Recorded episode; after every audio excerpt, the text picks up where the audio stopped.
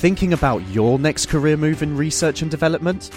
Then it's time to make your move to the UK. The nation that's investing 20 billion pounds in R&D over the next 2 years. The nation that's home to 4 of the world's top research universities. The nation where great talent comes together. Visit gov.uk forward slash great talent to see how you can work, live, and move to the UK.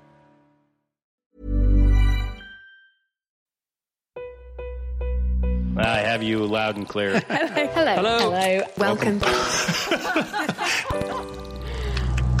Science. And that is to say, physics, medicine, nature, or space, time, the brain, life, the universe. This week, grab your trainers. In recognition of the Cambridge Half Marathon, we're looking at the science of running. And ahead of that, in the news, a new way to attack tuberculosis. The UK announces major funding for artificial intelligence and why it's a myth that a stiff drink warms you up on a winter's day. Hello, I'm Chris Smith, and this is The Naked Scientist. The Naked Scientist podcast is powered by ukfast.co.uk.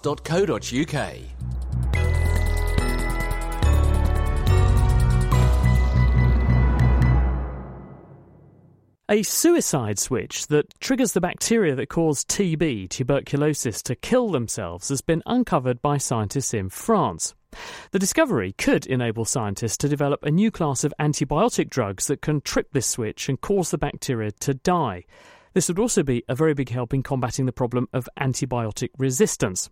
Respiratory specialist Andreas Floto from the University of Cambridge, who wasn't involved in the study himself, took me through the findings. This group's been interested in understanding how to kill Mycobacterium tuberculosis, which is what causes TB. And what they've focused on is a toxin antitoxin system. This is a strategy that's used by lots of bacteria where they produce a poison and at the same time produce an antidote. And what that means is that other bacteria that don't have the antidote will die.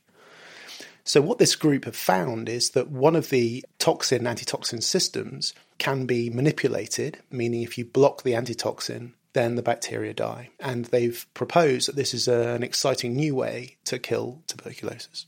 So, what we would make some kind of drug molecule that would either activate the toxin or deactivate the antitoxin. So, we push the bugs into basically committing suicide. Absolutely. So, the idea is by solving the structure of both the toxin and the antitoxin, understanding how they bind and neutralize each other normally, you can imagine that a structure guided development of a small molecule could block that interaction, allow the toxin to remain active, and allow, as you say, the bacteria to commit suicide.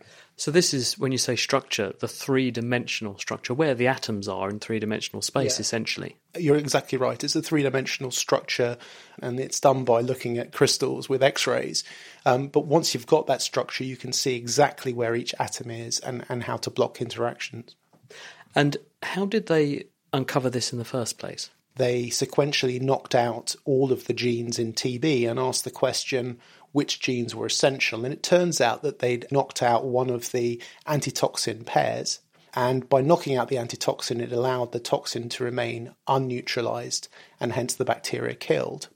So once they realized that this toxin antitoxin system was so potent, if you neutralized the antitoxin, they proved that if you induce the expression of the toxin on its own without the antitoxin, you killed the bacteria. And they did that in liquid culture and perhaps most impressively in mice. And that means that the, the strategy is sound to try to then activate such a system as a means of persuading these microbes to kill themselves. Right. It's a proof of concept experiment. I think the hard work now is to develop antibiotic like molecules that can do this in real life. Do they know how the toxin persuades the microbe to kill itself? Because that's another interesting part of the story, isn't it? Because if you can not just understand the toxin, but also understand what lies downstream of it, you could plug into that downstream system to kill it too. Yeah, so TB, like all organisms relies on metabolism. That's the breakdown of uh, nutrients in order to make energy. And one of the key components of that is this molecule called NAD. And what they found was that this toxin splits NAD and inactivates it and effectively starves the bacteria into death. So you're right, this is a really exciting mechanism of action for the toxin, and again, may open up new avenues for new drugs. Do we have anything that looks like it could be a candidate to do that? Because that molecule you mentioned, NAD, is it's ubiquitous in life, isn't it? Many, many systems use that. So by going after it, could we end up with a drug with lots and lots of side effects? Yeah, so I th- I think uh, that's absolutely right. I mean, the beauty of the toxin is it seems to be specific for bacteria. So they did quite a lot of studies looking at human cells and didn't really find an increase in toxicity in the human cells. Now that's very different from proving that it's safe, um, but it does kind of suggest that this may be a very neat, specific way of killing tuberculosis. And will it be specific just for Mycobacterium tuberculosis, what we call human TB, because obviously, if you wind the clock back, there were lots of humans who caught TB from cows, Mycobacterium bovis, its relative. Couldn't it target more than just TB? Yeah, no, so in theory, this should be applicable across all mycobacterial species. There's about 160 species that infect other animals or in the environment and occasionally infect vulnerable people. And it may also have effects on other bacteria, so more distant species of bacteria. So it's potentially very interesting. Because TB, not to put a finer point on it, is a massive international scourge and getting worse, isn't it? It's a huge problem. I mean, the estimates are that about a third of the population have been exposed to TB at some point. There's something like 10 million or so cases a year of TB, about 2 million deaths. So it's a big problem. There's been huge efforts and a lot of success actually in controlling TB. The big problem now is multi drug resistant TB, which is running at about half a million cases a year and is a real headache. Nevertheless, hopefully one that we can overcome. That was Andreas Floto, who was commenting on the work by Olivier Neyrolles and his colleagues, and it was published in the journal Molecular Cell. Well, out into space now, and the mystery of how our solar system formed and from what has puzzled scientists for centuries. But now a Japanese mission is hoping to take us a step closer to an answer. Izzy Clark. In 2014, the Japanese Aerospace Exploration Agency, aka JAXA, launched Hayabusa 2, a spacecraft the size of a fridge, to explore a nearby asteroid that they hope can tell us about the materials that formed our solar system over four and a half billion years ago. Hayabusa 2 finally caught up with the asteroid Ryugu in June last year, travelling in convoy until it was ready to take a closer look. And now, on Friday, the 22nd of February, the spacecraft began the task of collecting a sample of this rock to bring back to Earth. David Rothery from the Open University explained why this asteroid was so special. Carbonaceous chondrites, which are the type represented by this asteroid, are meteorites, which, when we find them on the Earth, they wither away quite quickly because it's quite weak, friable material. So it's very rare to find really fresh examples. From what we have got, we can tell it's very primitive material. It's not been heated or melted. So it's the building blocks from which all the planets have been made. So going to a fresh piece of carbonaceous chondrite material that hasn't been subjected to the Earth's atmosphere is going to give us untainted material from the birth of the solar system that hasn't been processed. So it's a great target for sampling. Now, what's actually on board this Hayabusa 2? It's quite a complicated little spacecraft. There are cameras on board. We can do a little bit of mineralogy from close range. But the spacecraft has got four rovers on board, three of which have been deployed so far, and they've been down to the surface and they've hopped around a little. I haven't got any wheels. There's not enough gravity to get any traction on the surface. So they're hopping around on the surface. The chief aim of the mission is to bring back some samples, and that's what's just been attempted for the first time. The rovers helped identify places that weren't too bouldering, had enough fine dust, because the sampling technique is to bring the main spacecraft within touching distance of the surface so a kind of horn device covers part of the surface. And then they fire a pellet into the surface, which kicks up some dust, if you like, and some dust gets captured in the sample capsule, which then is sealed and is brought back to Earth. Essentially, Ryugu is like a giant floating pile of rubble. Because Hayabusa 2 isn't able to land on its surface, it sort of floats above the asteroid, waiting to scoop up any displaced rubble and dust as the pellet is shot into its surface. And if you think that sounds tricky, you'd be absolutely right. The difficulty is that the dust you kick up is quite fine and not a lot of it, and you've got to hope enough of it gets inside your little capsule to be a worthwhile sample. That's a gamble, but any sample brought back to Earth is going to give valuable information because it will be completely fresh, pristine material, at least fresh from space. None of these are the kind of material that you'll get from a meteorite that's fallen to Earth because that's been subject to the Earth's atmosphere on the way in and however long it's been sat on the ground before being collected the gravity on this object is not very strong. So, how challenging is that to coordinate a mission? Well, yes, it's it's a one kilometre sized body, so the surface gravity there is negligible if you land on it, you're likely to bounce. The, the tiny rovers that have been deployed, they've done tiny little hops around, but they're very leisurely hops. So it's a very difficult object to actually get a hold of. And sampling it is a problem. If you, if you go to the surface and try and grab something, all you're going to do is push yourself away. Hence the sampling strategy to fire a pellet into it and catch some of the dust kicked off. Yeah, low gravity gives you quite a difficult environment to work in. But all things going well, in December 2020, that sample will make its way back to us on Earth. This mission isn't just about finding out how our solar system came to be. It's pushing the forefront of technology and trying to see how humans can take a sample from an object that's 180 million miles away and then bring it back. But how can some rock and dust reveal so much? Well, what you can do with samples on the ground is subject them to very precise geochemical analysis. And in particular, you can fingerprint where the sample came from. Different parts of the solar system are characterized by different signatures. And this is important, for example, to tell us where the Earth's water came from. It used to be supposed, for example, that a lot of the Earth's water was supplied by comets.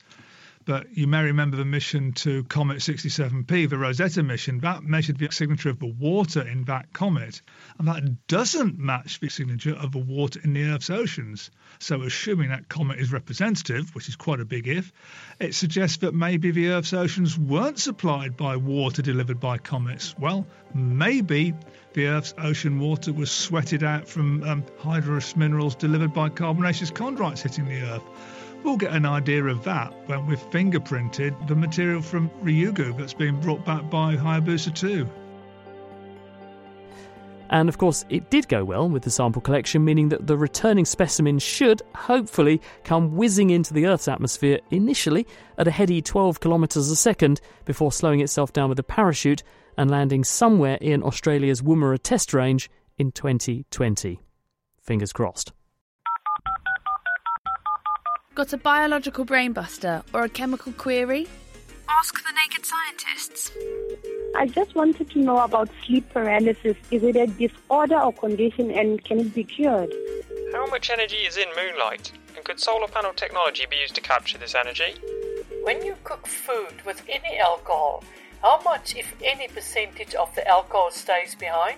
Every Friday, The Naked Scientist and Cape Talk unravel the science behind those weird and wonderful questions you've always wanted to ask. Download and listen for free at thenakedscientist.com slash ask or simply search and subscribe to Ask the Naked Scientist on your favourite podcast app.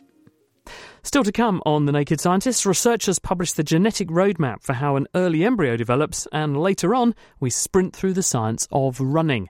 But first, this week, the UK's leading science funding body, that's the UK Research and Innovation Group, announced a significant investment in artificial intelligence or AI based research. The purpose of the £200 million initiative, which will be invested across the country, is to help the UK to maintain its status as a world leader in this sector. Cambridge is one of the centres awarded funding where researchers are going to harness AI to enable them to sift through massive data sets looking for patterns that the human brain could never spot in things like climate data and earthquake measurements.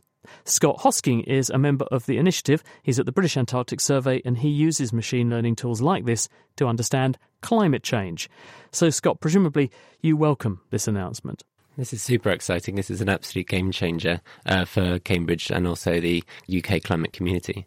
So we, our data sets are getting larger, larger year on year, and it's fantastic there. We've got some extra help and these algorithms to help us sift through that data. What are you going to spend it on? Because you're going to get about £6 million worth of funding over initially five years with this, aren't you? So, how will you be managing the project? What are you going to spend the money on? So this is a centre for doctoral training. So this is a, a five-year project which brings in 50 students over the five years, but hopefully we'll bring in more than that because we have all this industrial funding. So we have Google on board, and Microsoft, and uh, there's over 30 partners in total. So this is big.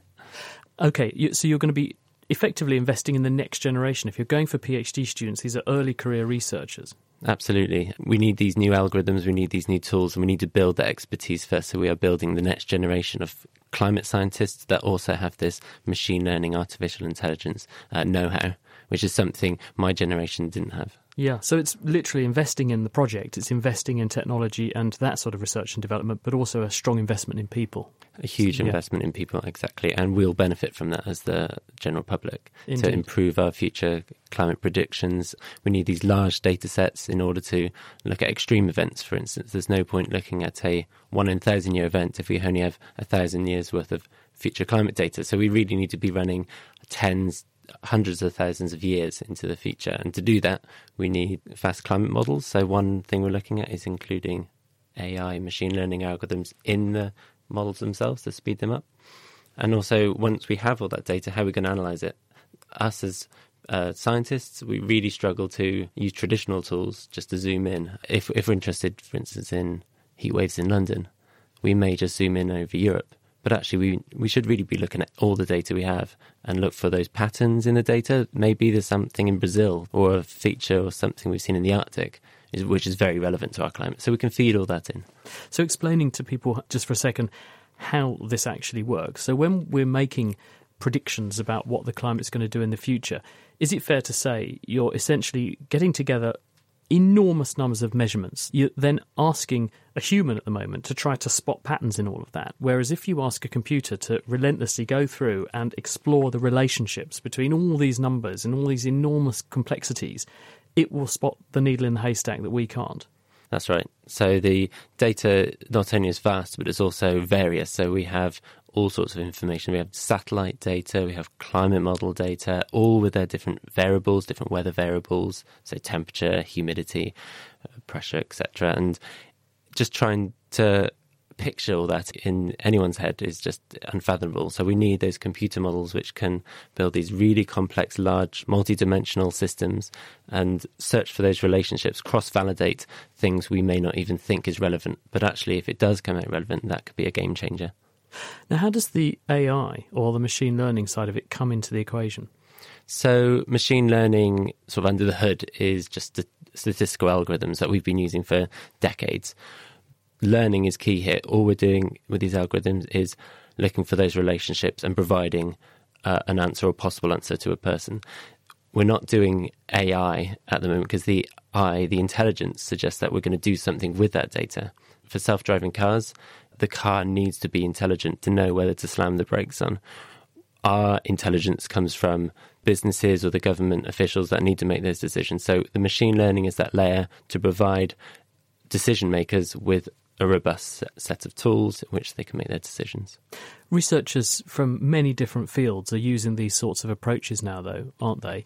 Uh, for instance, in, in the last two years, we've seen researchers take pictures of skin lesions and then ask a computer to learn what a healthy mole versus a potentially cancerous mole looks like. And by the time it's finished learning, it can outperform dermatologists who have been through umpteen years of medical school and you know board level exams to make sure they're, they're good doctors. So could this system effectively teach itself what to look for, though? Absolutely. So we could look at satellite images, for instance. We could look at how disease spreads in uh, forests, in vegetation, or how different uh, crops, how their crop yields are suffering. So these are things which the naked eye, our human eye, might struggle to pick out those signals, but a machine learning algorithm, given enough data, can see those signals. And what does it then do with that information? Does it sort of flag to you and say, okay, I've spotted this relationship, here's one that you need to now work on. Yeah, so we should never use machine learning as a black box and just trust the answer. You do need to still maintain your expertise in climate science, look at that information and say, actually, does this make sense? And maybe you'll go back to take a more traditional approach and build up a, a computer model to follow through a new theory. I also mentioned uh, earthquake data and things like that because I know that you're looking specifically at what the climate has been doing, will be doing. But you could take the same knowledge and the same approach, drawing huge amounts of information together to find out how things and systems work, and apply it to many different things.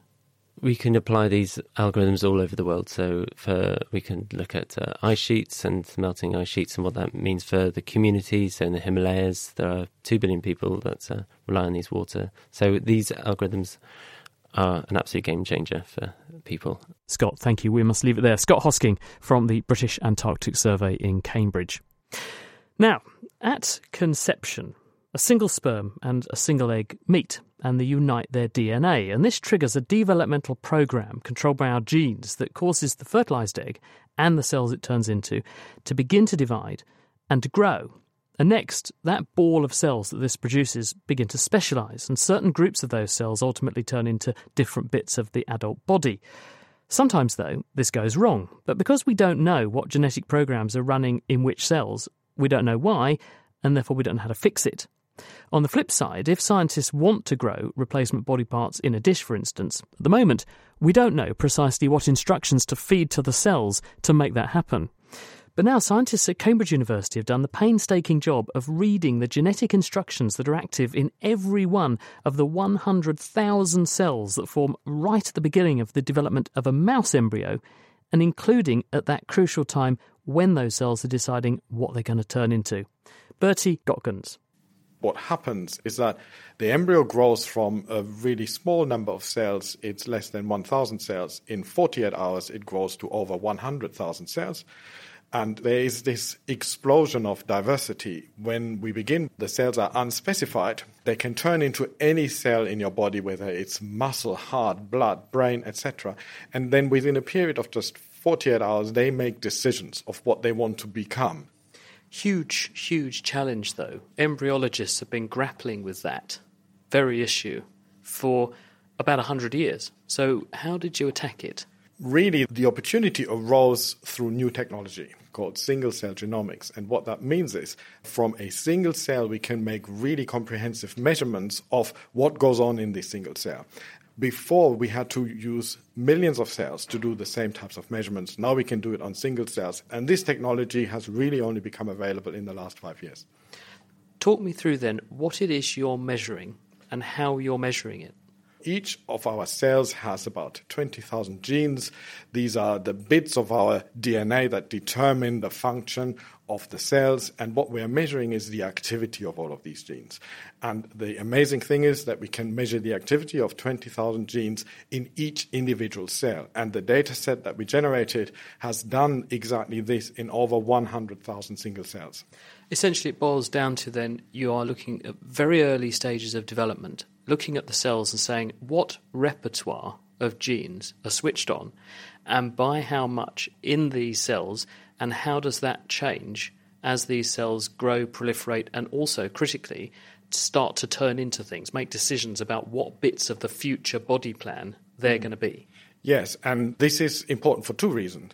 What activity profile characterizes a cell directly tells us something about the function of the cell and how this function arises from an unspecified precursor. The second point is it also tells us if we are looking at a situation where there might be a developmental disorder, what's wrong with these cells now compared to normally.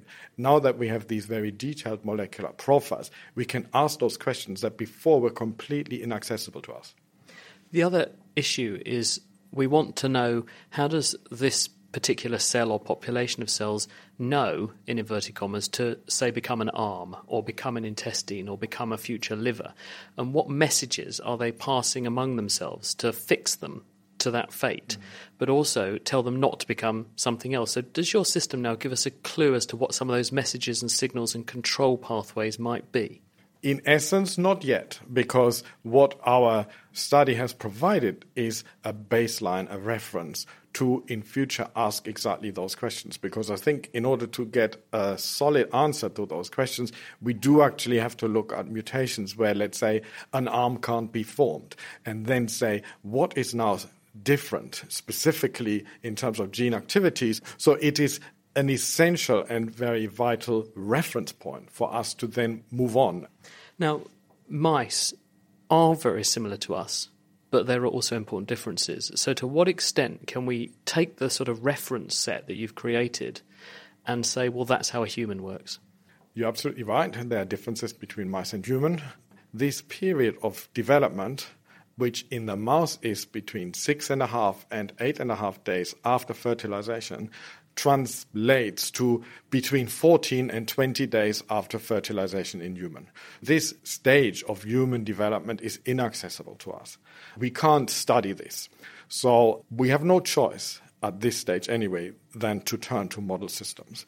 Mouse is a good model because we have access to a lot of these genetic mutations, and they're often really good copies of human developmental mutations. The second important point is where this is then directly useful is if scientists want to grow in their lab organs such as muscle, etc., they need to have a reference point of how does the animal make it and this is what our reference map landscape provides. Let's look how it happens in the animal and then design our in the lab protocols based on that. It's amazing work. Bertie Göttgens there, and that work was just published in the journal Nature. Now, you may well have come across the idea of having a slug of whiskey on a cold day to keep out the chill. Maybe you've even resorted to this yourself, and you thought at the time, well, that worked quite well. Unfortunately, we're going to have to burst this boozy bubble for you because it's a myth. And here's Georgia Mills with why. Oh, that mean February chill. Why not have a few sips of whiskey to warm your cockles and put fire in your blood? Ooh. Alcohol is the subject of many, many myths. It's anyone's guess as to why that could be, but the beer jacket belief is one of the more dangerous ones out there. Alcohol, far from warming you up, makes you much more vulnerable to cold. In moderate amounts, alcohol is a vasodilator, a word designed so that no inebriated person could ever say it. It means that the blood vessels in your skin widen, which causes more blood to travel from your core to your outer surfaces. The blood brings heat with it, and your skin is full of nerves and very sensitive to temperature change. So, while your core temperature has actually got lower from that warm blood leaving, your brain is told you're feeling hotter. This, alongside heat generated from the liver trying to break down those tequila shots, can be a real treat for the odd reveller who forgot to take their coat to a party as they can skip merrily home, unaware of the cold and presumably pass out in a bush somewhere. Unfortunately, being aware of the cold is a pretty solid survival tool. We have physiological and behavioural contingency plans in place to prevent us from getting too cold. If it's chilly, your body should redirect the blood to your core, as this means you lose less heat. Just like a pie will cool down quicker on the window than by the oven, blood near your skin loses heat much more quickly. So, by redirecting blood to the surface, all those wines have unhelpfully reversed the process that's meant to keep us from getting too cold. Booze can also prevent us from shivering properly, and the fact that you feel so hot can even trick your body into sweating, thus cooling you down even more. All this combines to mean we're feeling a lot hotter, but we're actually much colder. This can and has caused death from hypothermia in some cases. So, does this mean we should save those cocktails for a hot summer's day to cool ourselves down? Well, maybe not. Alcohol just isn't our friend. According to one study in rats, scientists found that alcohol simply stopped the hot or cold rodents from maintaining their healthy temperature. This means that after a pint or two, in cold weather you get colder, and in hot weather you get hotter. Sometimes you just can't win. Oh dear. Georgia Mills there. If you'd like to find out more about any of the stories we've been covering so far on the programme, the references and the transcripts are all on our website, nakedscientist.com. The Naked Scientists podcast is produced in association with Spitfire, cost effective voice, internet, and IP engineering services for UK businesses. Find out how Spitfire can empower your company at spitfire.co.uk. And now on The Naked Scientists, over to Georgia Mills, who's got off the sofa and strapped on her runners for this week's show. It's arguably one of the most popular sports in the world. In 2016, users of the running app Strava logged enough runs to get to the moon and back 900 times. So, this week I'm finding out what running does to your brain and body, whether you can put exercise in a pill, and if humans really are born to run. First up, as a non runner myself, I want to find out more about what people actually get out of it. Jen Gaskell is an associate professor at Nottingham University and she's an ultra marathon runner. So she runs for distances many would consider difficult and that I would consider insanity. I always loved running around as a kid and um, I really liked being in the mountains and just ended up running lots of mountain races and increasing the distance every year.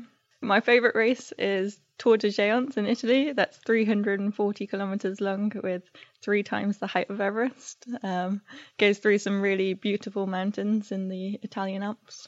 340? How long does that take? Um, my best time is 115 hours, but I think I can do under 100 hours next time. When do you sleep? So they do have checkpoints down in the valleys, and you pass some mountain refuges where you're allowed to stay for an hour or two. And sometimes just at the side of the trail in the sun if it's nice weather. I think in total I had about six hours the first time I did it. What made you want to go sort of beyond a marathon? I just really enjoy the long adventures because you see so much and you see it at unique times of the day. So you might not go out for a hike in the Italian Alps at 3 a.m.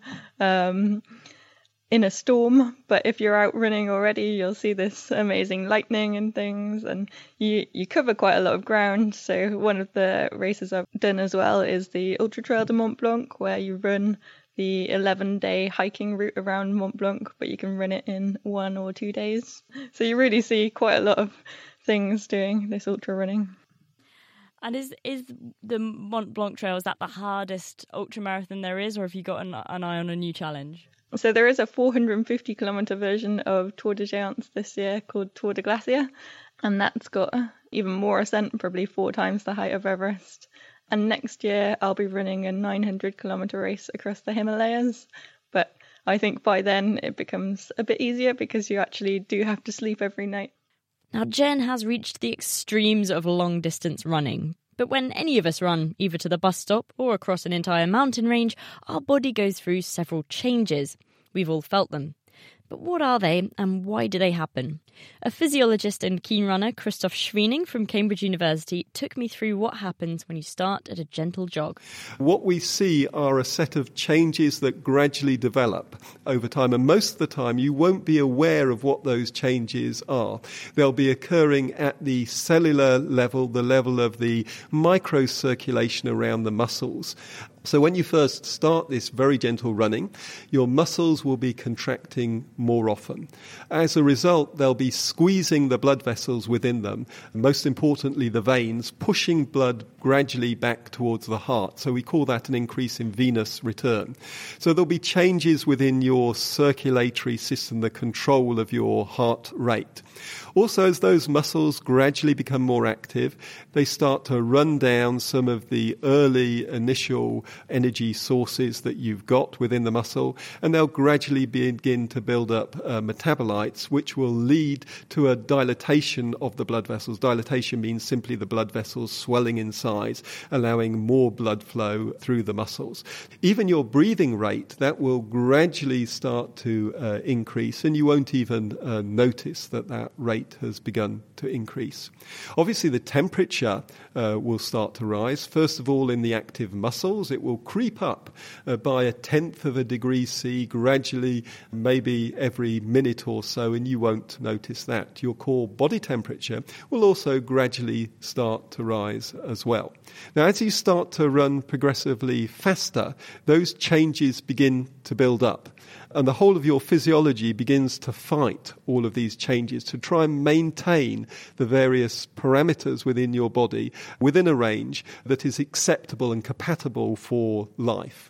So, for instance, as the blood flow increases through your muscles, uh, your heart will gradually have to work harder, will have to pump more blood to keep your blood pressure up and to keep your brain perfused with blood. And that increase in rate will begin to put a stress upon the circulatory system. The consumption of oxygen and the buildup of CO2 will start to change the blood gases. And actually, it's the buildup of CO2 which begins uh, to be the first thing that you really notice. And that's because that CO2 enters the brain, a specific part of the brain, where it changes the pH. And that drives up your breathing frequency, so your respiration rate increases and you actually breathe more deeply as well. So those changes then start to become obvious and gradually larger as you run. You start to get hotter, and as you start to get hotter, you begin to sweat, and that becomes something that you'll notice as well. You might even notice the slight prickling on the skin as the blood flow increases to the skin as well. In the end, if you keep on running, there is almost no system within the body that doesn't start to change.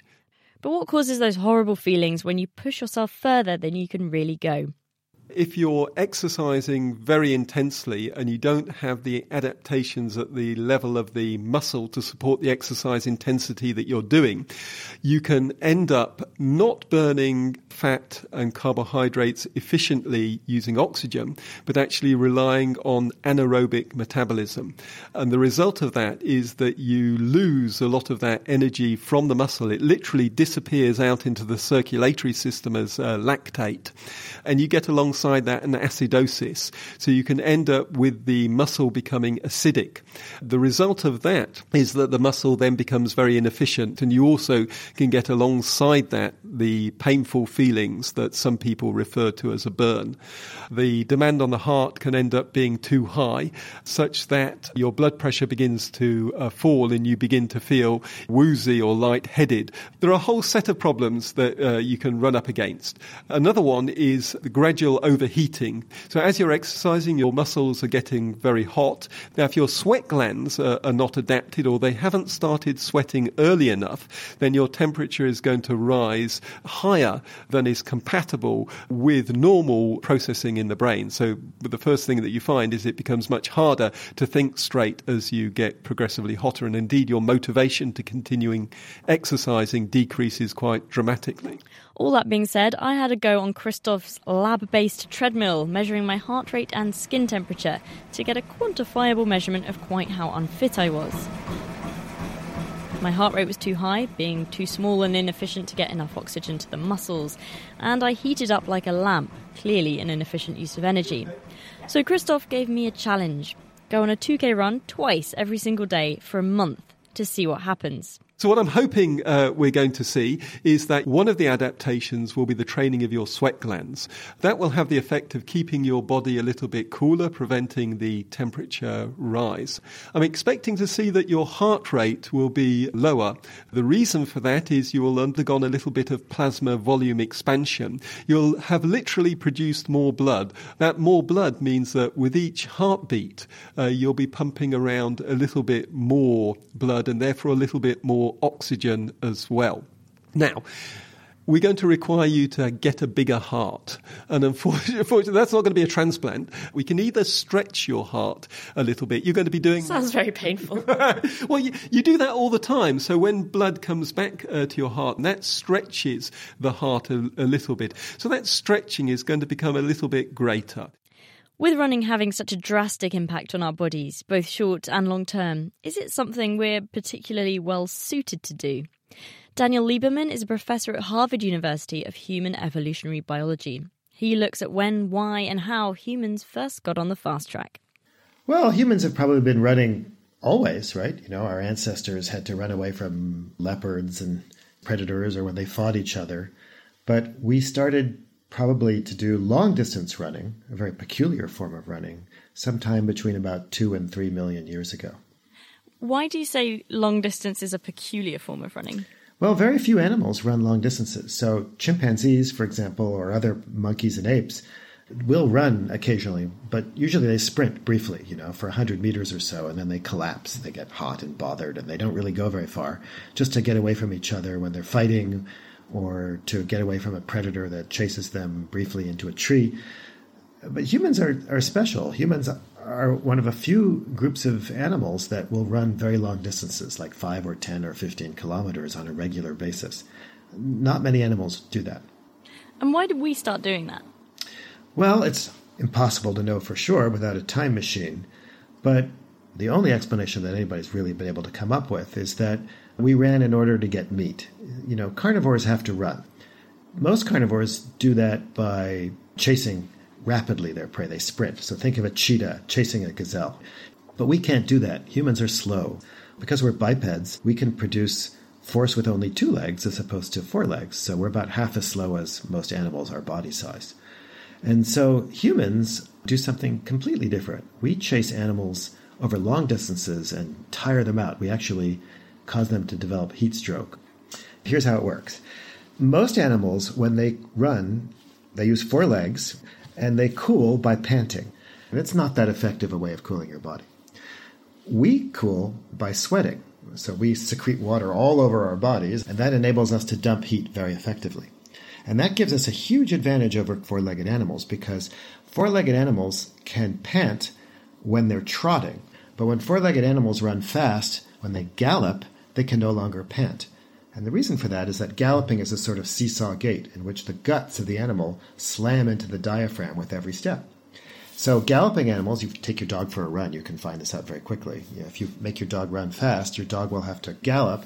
The dog will not be able to pant while it's galloping. And don't do this too long on a hot day or you'll kill your dog. But we can, because we don't gallop, we don't have that problem. So, if you can make an animal gallop for a long period of time in the heat, you can actually cause that animal to overheat and it will collapse. So, hunters sometimes take advantage of this. What they'll do is they'll find an animal and they'll find the biggest animal they can because big animals, just like big humans, overheat faster than small animals. And then they'll chase it. And of course, the animal will run faster than the human can, but the human will track it and then chase it again. And if the hunter can get to the animal and chase it again before the animal has cooled down, then the animal's body temperature will go up and up and up and up. And eventually, usually after about a half marathon's distance of running, the animal will completely collapse. And then the hunter doesn't even need any weapons or technology, can just walk up and kill it with a rock or something like that without much danger. You, put your money where your mouth is, is that right, in this theory? Oh, yeah. So a few years ago, just to kind of try this out, I, I entered a race that's been run every year for the last, I don't know, 25 years or so in a town called Prescott, Arizona. It's called Man Against Horse. And every year, a bunch of humans race horses over a mountain it's a marathon length race, and uh, even though I'm not a particularly great runner, I'm just a middle aged professor. There were, I think, 50 something horses, and I beat all but 13 of them. So, uh, and, I, and, again, I'm not a great runner. I'm not an elite runner. So, uh, and the reason is the horses get too hot, but the humans can keep going. Considering then that this long distance running was basically how we got our food, what what ways did our bodies change? How did we adapt to this lifestyle? our bodies have changed literally from head to toe. I mean, we have features all over our bodies that help us be incredible long distance runners, and they, they include having short toes. So we have short toes to prevent ourselves from breaking them when we run. We have arches in our feet, which act like springs, which store and release mechanical energy. We have long Achilles tendons, much, much longer than those of, say, chimpanzees and gorillas. And again, those act as giant springs to help us run efficiently. The largest muscle in our body is the gluteus maximus. It's the muscle in our bum, the largest muscle, a very beautiful muscle indeed, but also very important for running and to prevent us from falling over, and not important for walking. Um, we have waists that are able to twist independently. We have special mechanisms in our necks to help keep our heads stable. We're furless and have sweat glands all over our bodies. In our ears, we have organs of balance that are specially tuned to handle the frequencies and demands of, of running. I mean, literally, uh, we have changes from the tops to our bottoms of our body that make us really good at running. Harvard University's Daniel Lieberman there on why we were born to run.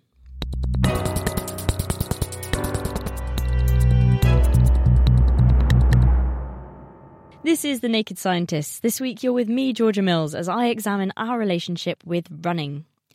Earlier, we heard about the effect running has on your body, but what does it do to your brain? Henriette van Praag is Associate Professor of Biomedical Sciences at the Brain Institute at Florida University. Well, running has extensive effects on the brain. In humans, overall, the effects are very beneficial. What we see is that there's benefits for our ability to think, manage time, pay attention, plan. We also see benefits for our ability to remember events, places, people, and how they are linked together.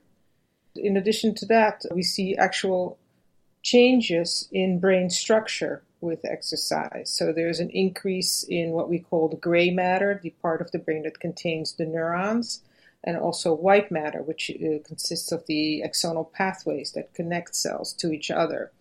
And we see also an increase in particular in the size of the brain area that's very important for learning and memory, called the hippocampus. And incidentally, this is the same brain area that is often affected in neurodegenerative conditions such as Alzheimer's disease.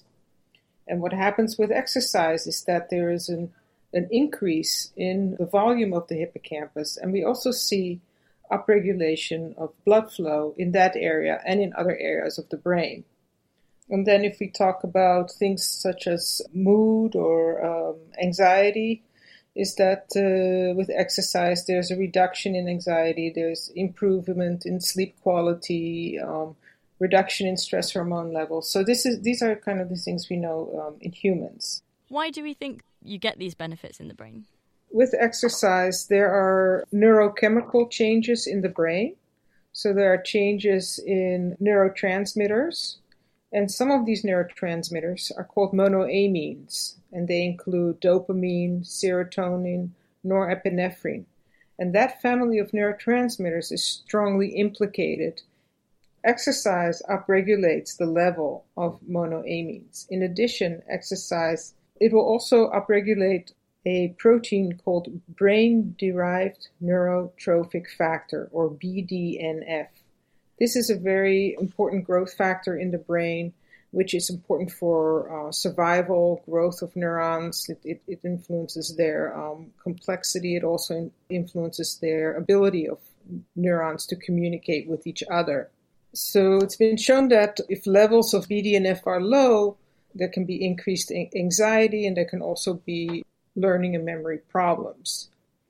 But other things we can see is in terms of Uh, measures of anxieties, for example, stress hormones levels such as cortisol in the bloodstream.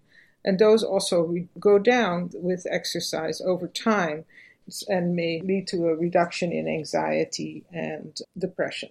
But Henriette and her team had an idea. Perhaps not all of these changes were originating inside the brain. Not just the brain is running, your whole body is running. You are recruiting, you know, your heart, bloodstream, and of course skeletal muscle.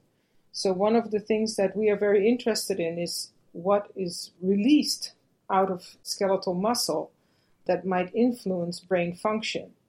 Henriette isolated muscle cells and treated them with compounds to activate energy pathways, basically engineering exercise in a dish.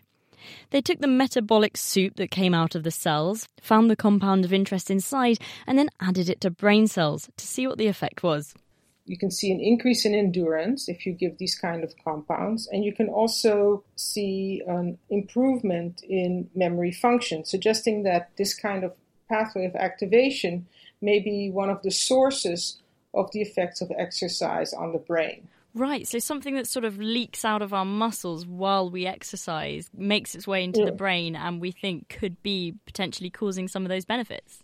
Yes, or at least setting a cascade of events in motion that links to all this plethora of effects that I just described. Does this mean that we could, if we if we know that factor, could we sort of bottle up exercise and put it in a pill for maybe those of us who aren't able to go? Oh no, no, no, no! That would be extremely dangerous ah. because no, no, good try, but unfortunately, um, those kind of factors are very tied to our physiology, and if you have, you know, too much, it could be detrimental. Too little is is also not good. That said, it's you know, it's not completely out of the realm of possible that if we learn more about these factors and know how to you know, potentially modify them, let's say chop off a little bit of the sequences that are potentially involved in, in detrimental effects, that we could harness them. But then I would probably think only, like, say, in cases where, um, you know, somebody's incapacitated, cannot cannot walk well, and help them kind of transition back to, to an active uh, lifestyle. But it would definitely not um, replace the act, you know, the complete package of the um, benefits of, of exercise um, on our brains, on, on memory function, and on, on mood. So you can't get the benefits of running unless you actually do it. Which is a shame because my own little running experiment got totally thrown off by a bout of flu. So even with about three weeks of solid running, I didn't get any measurable benefits. The changes just take a bit longer to come in, which Christof explained is why so many people give up after the two week mark. So, when you first start off running, there are a whole load of changes at the level of the neurons and your perception of what running is about. It's before the fatigue kicks in. So, you start to feel very good. You get, if you like, after the very first run, maybe a little bit of a runner's high. It's never happened to me, but I hear it can happen. And then gradually the fatigue starts to build up. Whilst you run, you do a little bit of damage to the muscles and that gradually accumulates. Then hopefully after a period of about two to three weeks, things start to get better. Unfortunately, I think you got the flu just at the critical point and you stopped running. In fact, you had a little bit of bed rest, I think, which is the worst possible thing you can do for run training. The real big changes, they take a period of many weeks to occur. So a couple of months and then things start to get really a lot better. But the plasma volume expansion that you can get, that gradual thinning of the blood as you pull in more water from the extracellular space, that can happen very quickly indeed. So we were sort of hoping that that would happen after your last minute bout of running that you did over the weekend. Unfortunately, it doesn't look like we were able to detect that. Maybe it wasn't quite intense enough. I don't know. I mean, I said I'd do 10k a day and I did about four, so that's probably why. And this, Christof says, is another useful lesson. If you're training for a marathon or similar, last minute panic training does very, very little. So, if you can push past the two week mark and keep at it, what is the long term impact on your health? There are very, very many long term benefits of running. Obviously, the first thing is you're burning a little bit more energy, which is generally a, a, good thing to do because we live in an environment where energy is very easy to come by. So, being a little bit more active is good. Uh, you tend to start off by lowering blood pressure, that tends to fall as well as you run. And then longer term, of course, you're helping to build a more healthy heart, one with a greater blood supply and a generally more elastic circulatory system. And that's all very good. So the long term effects of running and indeed the effects of loading the bones, so bone density tends to increase. Everything tends to get a little bit better when you do a bit more exercise. To get a healthy life into old age, I think exercise is absolutely critical.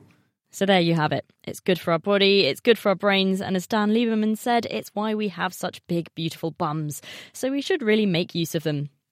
I've definitely heard enough to give it another go. So I asked Christof, as a runner himself, for any tips to keep motivated.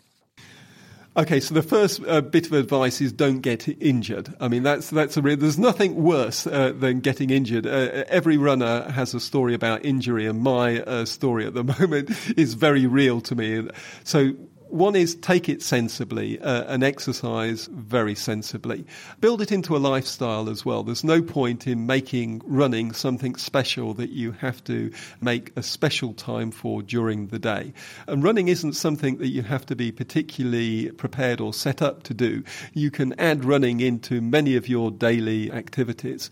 I do something that's known as a run commute, building it into those times where you need to do some form of transportation.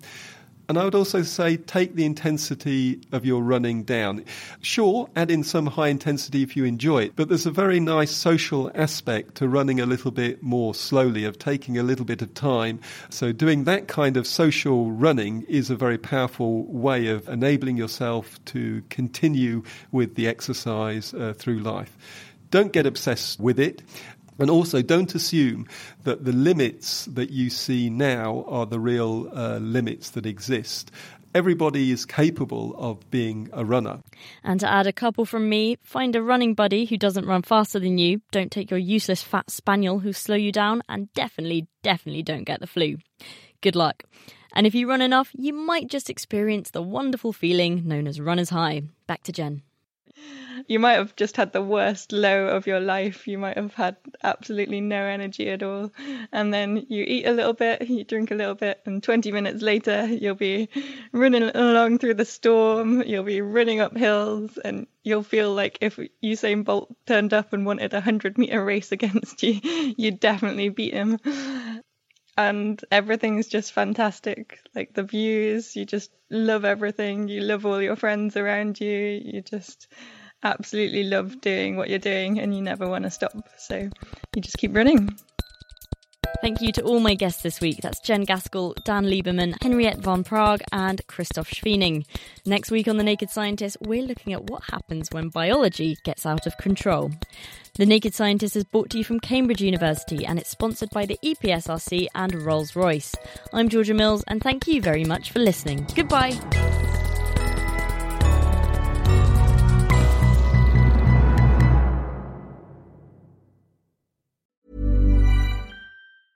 Thinking about your next career move in research and development? Then it's time to make your move to the UK. The nation that's investing 20 billion pounds in R&D over the next 2 years. The nation that's home to 4 of the world's top research universities. The nation where great talent comes together. Visit gov.uk forward slash great talent to see how you can work, live, and move to the UK.